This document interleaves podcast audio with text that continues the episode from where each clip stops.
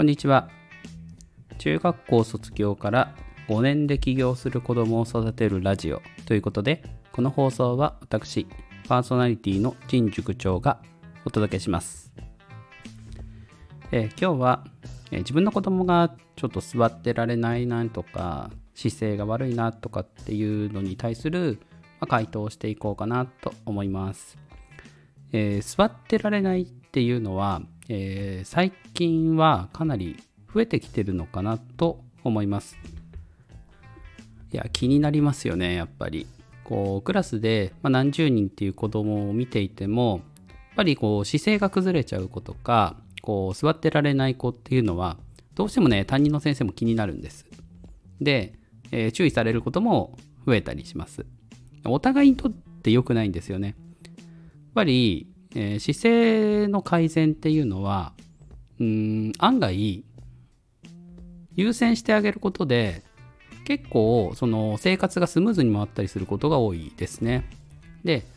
えー姿勢が悪いって注意されるっていうことは、姿勢が良ければすごい褒められるっていう風にも捉えられます。実際に、低学年の担任の先生とかは、こう姿勢がいい子をね、すごくね、えー認めたり褒めたりすることが多い傾向があると思います。まあ、これはね、経験則ですけど、じゃあ、じゃああなたのお子さんが、こう姿勢がうまく保ってられないっていうのが、何が原因なのかって、えーまず考えてみる必要があるんですよね。えー性格とかその特性の問題なのか、それとも単純に体幹が弱いのか。で、結構ですね、この体幹が弱いっていうパターンは、まあまああると思います。えー座ってられないで、大体最初に想像,、想像するのは、えー ADHD、えー多動傾向のある子供ですよね。でも、多動傾向がないのに、なんか姿勢が崩れていくなっていうのは、もう単純にこれは体幹不足、筋力不足だと思ってもらっても構わないと思います。じゃあ、その体幹を鍛えるのに一番いいのは何でしょうか？これ、実はですね、えー背もたれのない椅子を使うっていうのは効果的だと思います。学校で子どもたちの姿勢を見ていてというか、まあ、椅子の使い方を見ていると結構ですねこう背もたれにぐっと寄りかかって、えー前の方の椅子の足を浮かしてる子とかって見ませんか？えーお家だとねあのもしかするとあんまりやらないかもしれないですけど学校って、えーちょうどね後ろに友達の机があるのでそこにこう寄りかかるような形で、えー椅子の足後ろ2本だけを使ってね座ってるみたいなことがあったりするんですけど、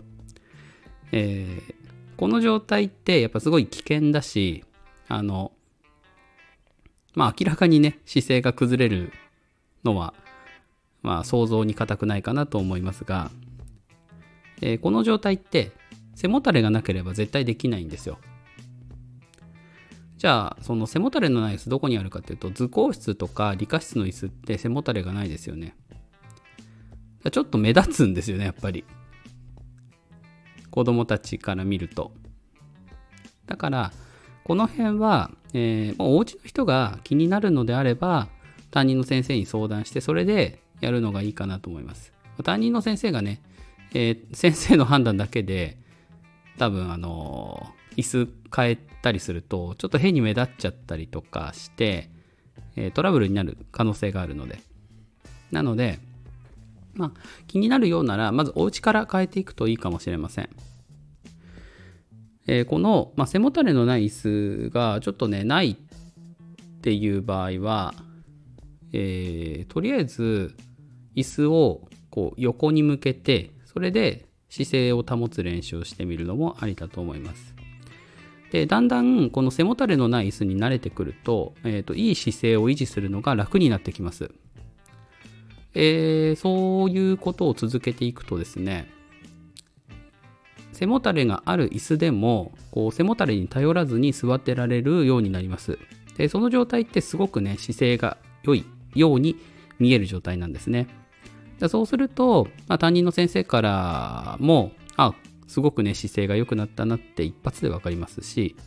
何より成長にいいですよねあの姿勢が崩れてるとどうしてもその骨にまで影響出てしまうことってあると思うんです結構その猫背な子とかってえー、姿勢がもともと悪かったりとか、まあ、生まれつきね、えー、骨の形がそういう形になってる子もいるので一概には言えないんですけど、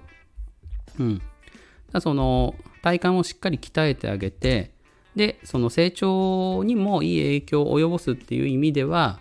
えー、ここで姿勢をしっかり直してあげる。そのために背もたれのない椅子を使う。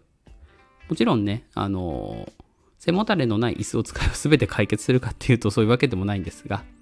まあ、運動たくさんするとか、えー、普段のその立ち姿勢とかもね、あの、しっかり、えー、背筋を伸ばして立つことを意識したりとか、うん。まあ、そういったところからね、えー、やっていくと、えー、まあ、姿勢がいいっていうだけじゃなくて、まあ、勉強とか普段の生活にもいい影響が出てくるかなと思います。